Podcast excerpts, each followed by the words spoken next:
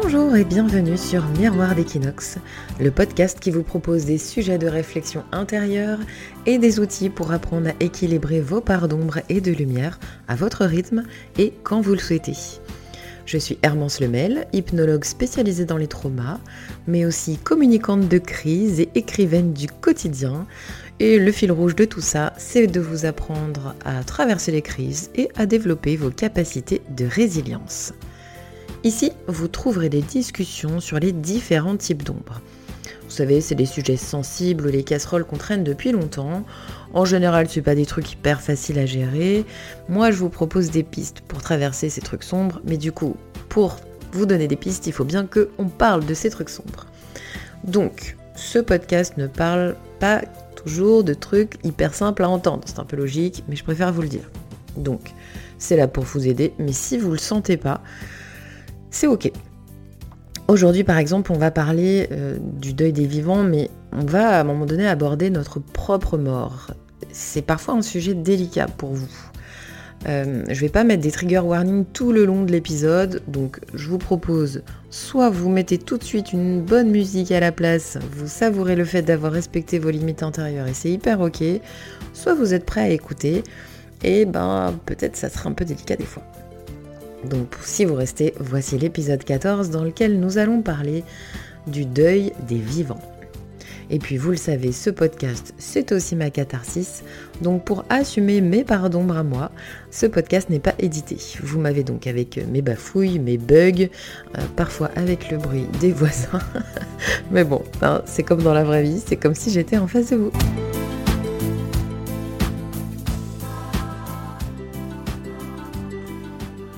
C'est fou comme euh, on s'autorise pas certaines choses au nom d'une pseudo-normalité qui trouve, elle, que quand même c'est un peu bizarre ce truc, non? Ça fait plusieurs jours, peut-être même plusieurs semaines, que j'ai le titre de cet épisode dans la tête. Pourtant, des épisodes, là, j'en ai plusieurs qui sont écrits à l'avance. Euh, que j'ai pas du tout eu la force d'enregistrer. En plus, là, pendant un temps, j'avais plus de voix, donc euh, vraiment, c'était compliqué. Et aujourd'hui, euh, je me suis levée de bonne heure pour vous enregistrer celui sur le rapport au corps. Et pourtant, j'avais la tête qui tourne, pas la tête, la phrase qui tournait dans ma tête, faire le deuil des vivants. Et si vous avez écouté les épisodes précédents, vous savez que petit temps, entre ce que je prévois de faire et ce que je fais réellement, il y a toujours un énorme gap. Et que petit 2, je suis très souvent à l'écoute de ces mots qui flottent dans mon ciel cérébral, surtout quand ils sont en rapport avec la création ou la créativité. C'est pas tout à fait pareil pour moi. Bref, du coup, j'ai rangé mon micro tout à l'heure, j'ai rangé les fils, j'ai rouvert mon ordi et je partage avec vous mes pensées du jour sur le sujet. Faire le deuil des vivants, on pourrait se demander si vraiment c'est une ombre. Et pourtant, bah, c'est précisément une ombre parce que vous vous questionnez sur sa légitimité c'est un peu compliqué cette phrase, mais c'est parce que vous vous demandez si c'est vraiment une ombre que ça en est une. En gros. Faire le deuil des morts, c'est assez évident. On n'a pas le choix, ils sont plus là. C'est même un deuil socialement reconnu, donc qui existe pas juste dans nous-mêmes, hein, qui existe à l'extérieur de nous-mêmes. On a même droit, euh, quand on est salarié, à des jours de pour aller à l'enterrement, etc. Donc quand quelqu'un meurt, ses proches sont souvent très tristes, même plusieurs semaines après, et les gens ont l'habitude de demander comment ça va par rapport à ça, comment ça se passe, parce que tout le monde sait que perdre quelqu'un qui est mort, c'est douloureux. Faire le deuil d'une personne qui est morte, c'est accepter que cette personne ne partagera plus de moments avec nous, c'est accepter que cette personne ne verra pas non plus les futurs moments de notre vie, qu'elle sera plus à nos côtés c'est ressentir de la tristesse ou de la douleur psychique qui va mettre du temps à se résorber. Ça reste quelque chose de compréhensible pour tout le monde. Même à l'époque, hein, euh, on avait même carrément des codes vestimentaires et sociaux pour imager ou représenter le deuil. Genre les femmes, elles devaient mettre du noir pendant une année, puis après elles portaient le demi-deuil en violet et en gris pendant encore un ou deux ans.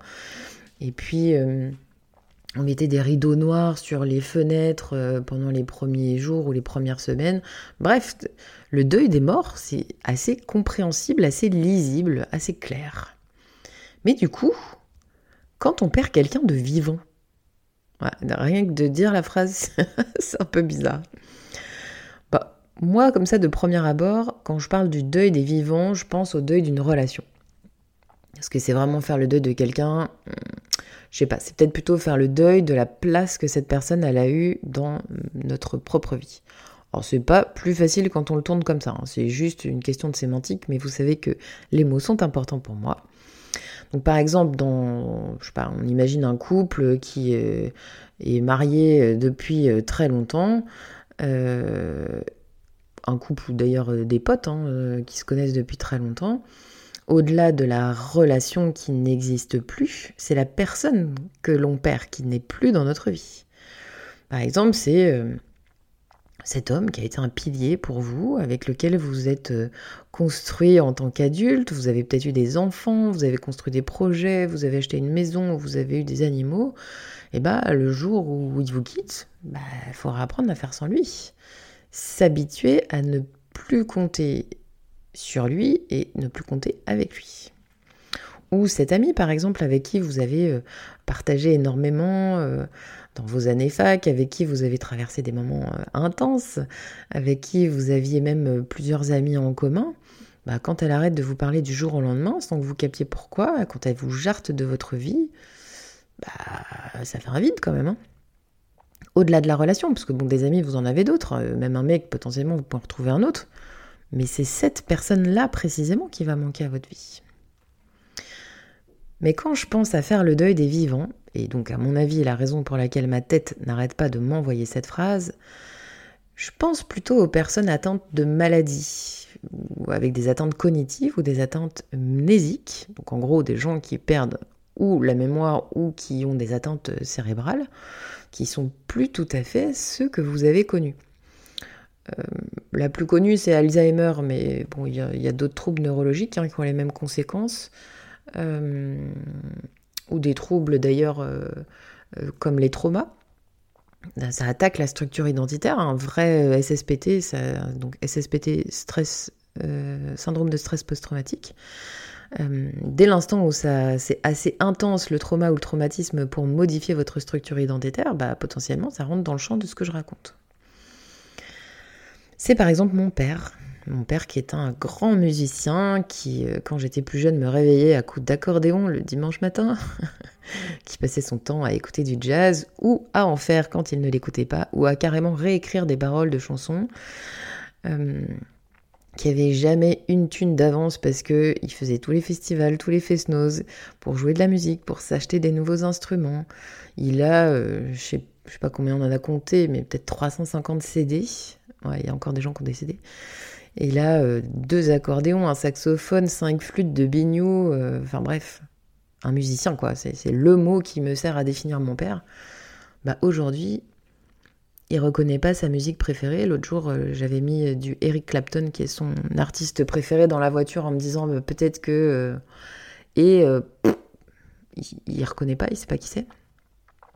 Je lui avais amené aussi une radio, euh, et puis euh, avec les clés USB sur lesquelles il avait enregistré plein de musique, parce que mon père est toujours à l'hôpital à l'heure actuelle. Il me dit oh, non, ça fait du bruit. Putain, bah, ça a été un peu, un peu hardcore pour moi de, de, mon père qui râle parce que la musique ça fait du bruit. Euh, je, je, pense que j'ai bien pleuré une heure dans ma voiture après ça. Et rien que là de vous le raconter, ça remonte. Donc je passe à la suite. Faire le deuil des vivants dans le cadre de maladie, c'est aussi euh, une, femme qui a eu un gros accident de voiture. moi, j'ai suivi son ex-conjoint, enfin celui qui est devenu son ex-conjoint. Elle s'est réveillée, puis euh, elle reconnaissait pas les gens, euh, elle n'avait pas du tout les mêmes goûts, elle n'avait pas les mêmes envies. Et bah, elle avait une nouvelle vision de la vie, donc bah, le mari, il a dû apprendre à faire le deuil de sa femme, Et bon, au départ, euh, il n'est pas venu me voir pour faire le deuil de sa femme, vous imaginez bien. C'est quand même le résultat auquel on est arrivé. Euh, parce qu'il a commencé à piger qu'en fait, elle n'allait pas redevenir jamais de la vie celle qu'elle était avant. C'est aussi euh, les jeunes gens que je suis, souvent malheureusement, plus souvent des jeunes filles qui sont victimes d'abus ou de viols qui se sont repliées sur elles-mêmes, qui n'ont plus envie de sortir, qui n'ont plus envie de chanter parfois, qui s'habillent tout en noir. Bref, qui ne sont plus celles qu'elles étaient et qui le seront plus jamais et dont les parents ne comprennent pas que c'est plus tout à fait l'enfant qu'ils connaissent et qui d'ailleurs ne reconnaissent pas. Faire le deuil des vivants, c'est aussi faire le deuil de soi-même, en anticipation de sa propre mort. Euh, ouais, c'est un peu euh, hardcore, mais peut-être qu'il y a une maladie qui risque de vous emporter. Peut-être que les augures, votre ciel astral ou un tarot ou un oracle vous ont indiqué qu'une mort allait bientôt arriver. Peut-être simplement vous savez que la vie, comme ça, peut s'arrêter. Comment on fait pour faire le deuil de soi-même, le deuil de sa propre existence? C'est chaud quand même. Hein Comment on accepte que nos enfants, notre partenaire, notre famille va souffrir de notre départ, de notre absence mais ça, on le vit quand, enfin, on le vit quand on est vivant, merci Hermance, mais c'est une douleur par anticipation. Comment on accepte qu'on ne vivra pas ces moments importants de nos proches, le mariage de nos enfants, la retraite qu'on avait imaginée, etc. Puis alors, si je tire le fil et que je pousse le concept encore plus loin, c'est aussi faire le deuil de d'un idéal, faire le deuil de la moi idéale, euh, de la fille idéale, du parent idéal. Ça aussi, hein, c'est un peu faire le deuil des vivants. C'est un vivant imaginaire, mais si pendant des années je me suis imaginé que j'allais devenir cette femme-là et puis que je me rends compte que je ne deviendrai jamais cette femme-là et que je deviens quelqu'un d'autre, bah, c'est un peu faire le deuil des vivants aussi, quoi. C'est euh, voilà, faire le deuil euh, de la mère, de la fille, euh, de l'amie, de l'amoureuse, de l'amante, bref. Je mets tout au féminin parce que c'est moi qui parle, mais transposer ça dans le genre qui vous cause. En fait, plus je me parle, plus je me dis que à ce stade, si vous ne percevez pas quelle est la putain d'ombre du deuil des vivants, je vois pas ce qui pourrait vous le faire comprendre. Je pense que vous avez dû sentir à des moments que j'ai les larmes qui sont pas très très loin, euh, parce que c'est un vrai sujet à plein de niveaux euh, pour moi. Donc bref, on fait quoi avec ça hmm Alors, il y a une psychiatre qui s'appelle Elisabeth Kebler-Ross qui a travaillé sur les étapes théoriques du deuil. Alors il y en a cinq ou il y en a sept selon l'interprétation que vous faites de ces travaux. Grosso modo, il y a le choc et le déni, ou le choc ou le déni, donc en une ou deux étapes selon euh, comment vous lisez son truc. La douleur, qui est parfois pas citée non plus, ou qui est mélangée à la colère. Il y a aussi l'étape de marchandage, puis l'étape de tristesse, de dépression, et l'étape d'acceptation. Alors évidemment, ce sont des étapes théoriques, on est d'accord, c'est pas forcément linéaire et c'est pas forcément chronologique. Et elles n'ont pas non plus le même temps. On ne va pas dire ça fait deux semaines chacun, deux mois chacun, deux ans chacun, on n'en sait rien. Moi, vous le savez, je travaille euh, avec les traumas, donc avec les crises individuelles euh, ou dans les systémies familiales pour la partie cabinet, mais je travaille aussi dans une entreprise qui fait de la gestion de crise où là, on gère les crises à un niveau collectif, donc dans un système le plus souvent euh, entreprise. Et dans le trauma comme dans la crise, il y a toujours, à mon sens, trois moments forts. Le premier moment où on ne réalise pas que l'ouragan de catégorie 5, on est vraiment en train de se le prendre dans la gueule. Ensuite, il y a le moment où on percute qu'on est en train de traverser cet ouragan plutôt que l'ouragan est en train de nous traverser. Et là, bah, on essaye de s'accrocher tant qu'on peut pour pas partir en cacahuète. Et enfin, il y a le moment où l'ouragan commence à partir et où on peut faire le bilan des dégâts et commencer à reconstruire. Si je transpose à l'approche de Pierre Janet, qui est un psychologue, je ne sais pas s'il est psychologue ou psychiatre d'ailleurs, bref, il a bossé sur le sujet de de comment traiter le, stress post-traumatique. Alors, ça date de euh, fin 19e, début 20e, mais bon, 100 ans plus tard, aujourd'hui, c'est toujours d'actualité. Et en gros, il y a trois gros morceaux. Alors, on appelle ça souvent des phases, mais comme c'est pas ni chronologique ni linéaire, toujours pas, je préfère parler de morceaux. Et mes clients le savent, moi, toute ma construction de thérapeute autour du trauma, euh, ben, c'est fait sur la base des travaux de Janet, et bien d'autres ensuite, mais en tout cas, je suis toujours avec ces, ces étapes-là. La première étape, on travaille sur le fait de gérer les symptômes, on les stabilise et puis on les réduit. Le but, c'est d'améliorer le quotidien et puis euh, d'élargir votre fenêtre de tolérance émotionnelle, donc en gros faire en sorte que vous soyez de plus en plus capable d'accepter de plus en plus de choses, des choses euh, normales, hein.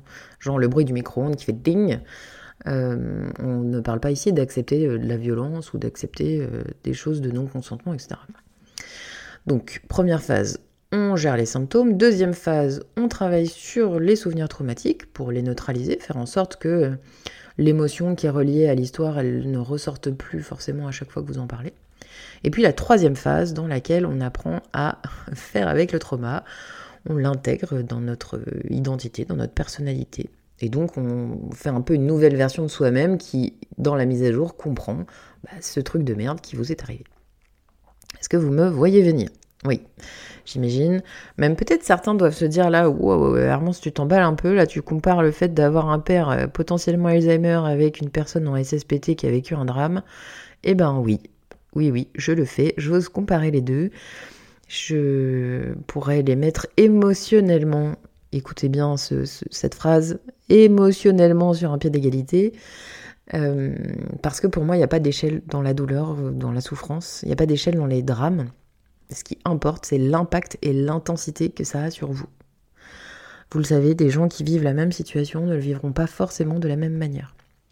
Donc oui, pour moi, faire le deuil des vivants va passer par les mêmes étapes thérapeutiques bah, que pour les gens en SSPT. On va d'abord gérer le plus envahissant, ensuite on gère le fond, et enfin on réapprend à faire autrement. Si vous prenez la pleine mesure de ces fameux deuils euh, dont je viens de vous parler, vous allez voir combien il réaffecte, combien il redistribue beaucoup de cartes dans votre vie. Parce que ces deuils-là, ils laissent un vide eux aussi. C'est une vérité. Et ce vide, bah, il fout le bordel. Que la personne allait laisser ce vide parce qu'elle est morte ou parce qu'elle est vivante, c'est un vide. Donc cherchez les symptômes qui vous envahissent. Peut-être vous avez perdu le sommeil, peut-être vous avez perdu ou pris du poids, ou vous êtes anxieux, ou vous pétez les plombs facilement, peut-être que vous êtes en grand spleen et que vous pleurez toute la journée. Bref, peu importe, commencez par là. C'est le premier pas, un peu la solution d'urgence pour faire redescendre le niveau d'atteinte.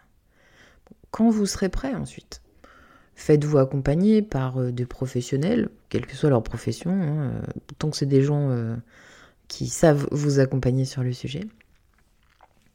je dis quelle que soit la profession, ça peut être des psychologues ou des psychiatres, ça peut être aussi des thérapeutes de thérapie brève, d'hypnose, etc. Pour peu, attention, je mets encore une fois des gros warnings pour peu qu'ils soient formés sur ce sujet précisément. Parce que euh, le Pékin moyen qui a l'habitude de, gérer Tata Suzanne, euh, qui a juste envie de. Euh, je sais pas, de. Non, en fait, je vous dis ça, mais j'ai pas d'exemple en tête parce que pour moi, il y a toujours un vrai sujet de fond sur un petit sujet de merde. bref, c'est là où vous voyez la grande part d'improvisation, même si j'écris tous les épisodes à l'avance. Bon, bref, peu importe. En tout cas, faites-vous accompagner par des gens compétents. Faire le deuil de votre moi idéal ou de votre parent idéal, bah c'est pas facile, c'est sûr. Mais si on se fait aider ou si on s'aide soi-même pour euh, accepter d'être euh, imparfaite, d'accepter d'être pas celle qu'on va avoir eu envie d'être, ou d'avoir des enfants ou des parents qui sont casse-couilles, bah ça va vous faciliter la vie. Faire le deuil de votre propre existence, ça va vous permettre de changer la couleur qu'auront les derniers mois ou les dernières années de votre vie. Alors au lieu d'être dans le déni, de faire l'autruche et d'avoir la tête euh, dans, le, dans le sable, bah vous allez probablement pouvoir vivre euh, pleinement, vous allez pouvoir partager, vous allez même pouvoir anticiper votre absence. Par des lettres, par des photos, par des films, par des discussions, par des échanges qui pourront exister et perdurer dans les souvenirs, dans le cœur des gens, même quand vous serez plus là.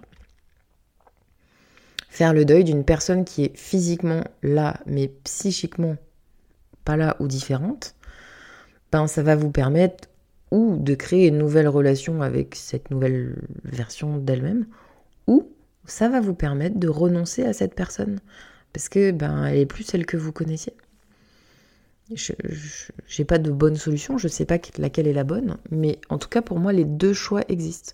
Ce n'est pas parce que ce sont les liens de la famille que l'on est obligé d'accepter ça. Moi par exemple, on m'a beaucoup dit oui mais c'est ton père.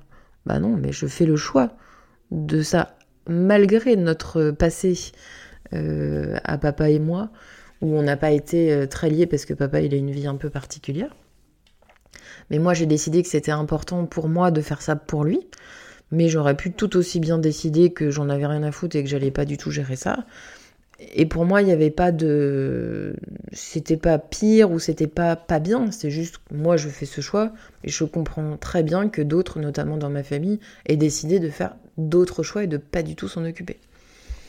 C'est un choix personnel, c'est à faire entre vous et vous. Euh, bref, toujours l'histoire d'être droite dans ses bottes. Soyez raccord avec vos valeurs, mais si là, dans vos valeurs, se protéger, c'est le plus important, c'est hyper ok. Faire le deuil euh, de la place que quelqu'un avait dans votre vie, bah, ça va vous permettre tout bêtement de libérer cette place. Et puis de décider ce que vous voulez en faire. La proposer à quelqu'un d'autre ou vous en servir pour faire carrément autre chose. Peu importe. En fait, l'idée, c'est d'avoir le choix. Je pense que vous l'aurez compris, pour moi, faire le deuil des vivants, c'est presque plus difficile que, que faire le deuil des morts, parce que, en fait, les morts, c'est définitif. On n'a pas le choix de se faire une raison. Alors que le deuil du vivant, ça laisse toujours une place au doute, à l'espoir, à la culpabilité. Et donc potentiellement, bah, on rallonge la souffrance d'autant. Et l'autre point, c'est que bah, faire le deuil d'un mort, c'est un élément qui existe socialement et qui est donc facilement acceptable et entendable. Faire le deuil d'un vivant, pour moi, c'est plus difficile parce que la plupart des gens ne comprennent absolument pas ce que vous êtes en train de traverser et ça ne leur vient même pas à l'idée. C'est un peu ingrat hein, faire le d'un vivant. C'est très introspectif, c'est pas compris par l'extérieur, mais ça existe bel et bien. C'est normal de souffrir si vous vivez ce genre de situation. C'est normal de souffrir, mais ça ne veut pas dire qu'il faut accepter de souffrir. J'en reviens à mon idée, faites-vous aider. Faites-vous, euh, euh, je sais pas, si vous avez des amis aux oreilles attentives et non jugeantes, ben passez du temps avec eux, sinon trouvez des, des professionnels compétents. Peut-être même que si vous, vous avez à disposition des outils euh, thérapeutiques que vous maîtrisez et qui peuvent vous faire du bien, euh, allez-y. Moi, je connais Nana, par exemple, elle a carrément fait un podcast et des chroniques pour traverser ses ombres. Bref, je dis ça, je dis rien. enfin, en tout cas, faire le deuil des vivants, pour moi, c'est un vrai sujet qui a autant sa place dans les ombres que le deuil des morts. Et c'est pour ça que je vous en parle aujourd'hui pour vous, mais aussi peut-être pour des gens autour de vous qui vivent ces situations et que euh, peut-être vous réalisez pas à quel point euh, c'est difficile pour eux. Moi, je vais profiter de cet épisode pour remercier euh, un certain nombre de gens. Donc, si le petit moment remise des Oscars ne vous intéresse pas, je vous invite à couper l'épisode ici. Mais moi, je vais en profiter pour remercier tous les gens qui ont, vraiment été incroyables pour moi ces derniers mois. Euh, donc mes amis proches, je remercie celle qui a trié tout le merdier avec moi. Et quand je dis merdier, ce n'est pas au sens figuré du terme. Celle qui m'a récupéré en pleurs au téléphone pendant que je roulais, qui m'a remis le cerveau à l'endroit pour que je ne finisse pas dans le décor, mais aussi celle qui m'a laissé plein de messages de soutien, je remercie aussi beaucoup l'univers et puis euh, de m'avoir permis de, recréer du lien avec ma tante, que du coup je remercie aussi, euh, qui m'a euh, accueilli, soutenu, écouté, conseillé pendant, tout ce temps, puis qui continue de, de le faire. Je voudrais aussi remercier certains clients et clientes qui vont se reconnaître, qui sont trop mignons, ils m'envoient des messages régulièrement pour me dire bon, prends soin de toi, fais attention à toi, ou où j'en ai une qui toutes les semaines, je pense, me dit Hermance, prenez soin de vous. J'espère que vous allez bien. Euh, et ça, ça, me, ça me fait sourire et je me dis c'est pas leur job en fait, ils viennent pour que moi je les aide, mais ils ont suffisamment de cœur pour penser que bah, moi aussi ça peut être difficile et d'avoir une petite pensée pour moi et voilà, je suis hyper reconnaissante euh, voilà, de, de, de, ces messages que je reçois régulièrement. Euh, et puis, bah, pour finir, évidemment, je remercie euh, ma famille, mon mari, mes enfants qui, franchement, euh, sont résilients eux aussi parce que j'ai pas été facile et puis la situation n'a pas été facile ces derniers mois. Ma maman qui, qui, qui est là alors que mes parents sont séparés depuis des années mais qui a toujours à cœur le bien-être de mon papa. Et mes frères et sœurs, alors c'est pas leur papa mais pourtant ils sont tous à mes côtés aussi. Donc voilà, j'en profite pour dire que euh, moi, je sais combien j'ai la chance d'avoir cet entourage-là pour m'aider à faire le deuil de mon vivant. Euh, j'espère pour vous que, que vous trouverez des gens ressources comme ça autour de vous parce que ça change tout. Faire le deuil d'un vivant, c'est extrêmement douloureux, mais effectivement, c'est quand même plus doux quand on est bien entouré. Ça fait comme des petites lucioles de lumière, vous savez, dans le noir total de l'ombre eh ben plus il y a de lucioles, plus on y voit clair. Prenez soin de vous, mes chers explorateurs de l'ombre. Je vous souhaite une très belle journée et puis comme d'habitude, si vous avez euh, envie de partager ce podcast, euh, n'hésitez pas. Il y a peut-être des gens dans votre entourage qui auraient besoin d'entendre tout ça. Et puis, j'en profite aussi pour vous remercier toutes vos notes sur euh, l'Apple Podcast, vos petits commentaires, ou tous vos messages d'encouragement. Ça me fait toujours chaud au cœur, surtout quand je vois que je vous ai beaucoup délaissé ces derniers mois et que vous êtes toujours là à m'envoyer des messages pour me dire Prends ton temps, c'est pas grave, mais bon, c'est quand tu veux pour le prochain épisode. Hein. Bref, ça me fait chaud au cœur et grâce à vous, eh ben, euh, j'ai toujours le sourire quand je découvre vos mots, donc merci. Bonne journée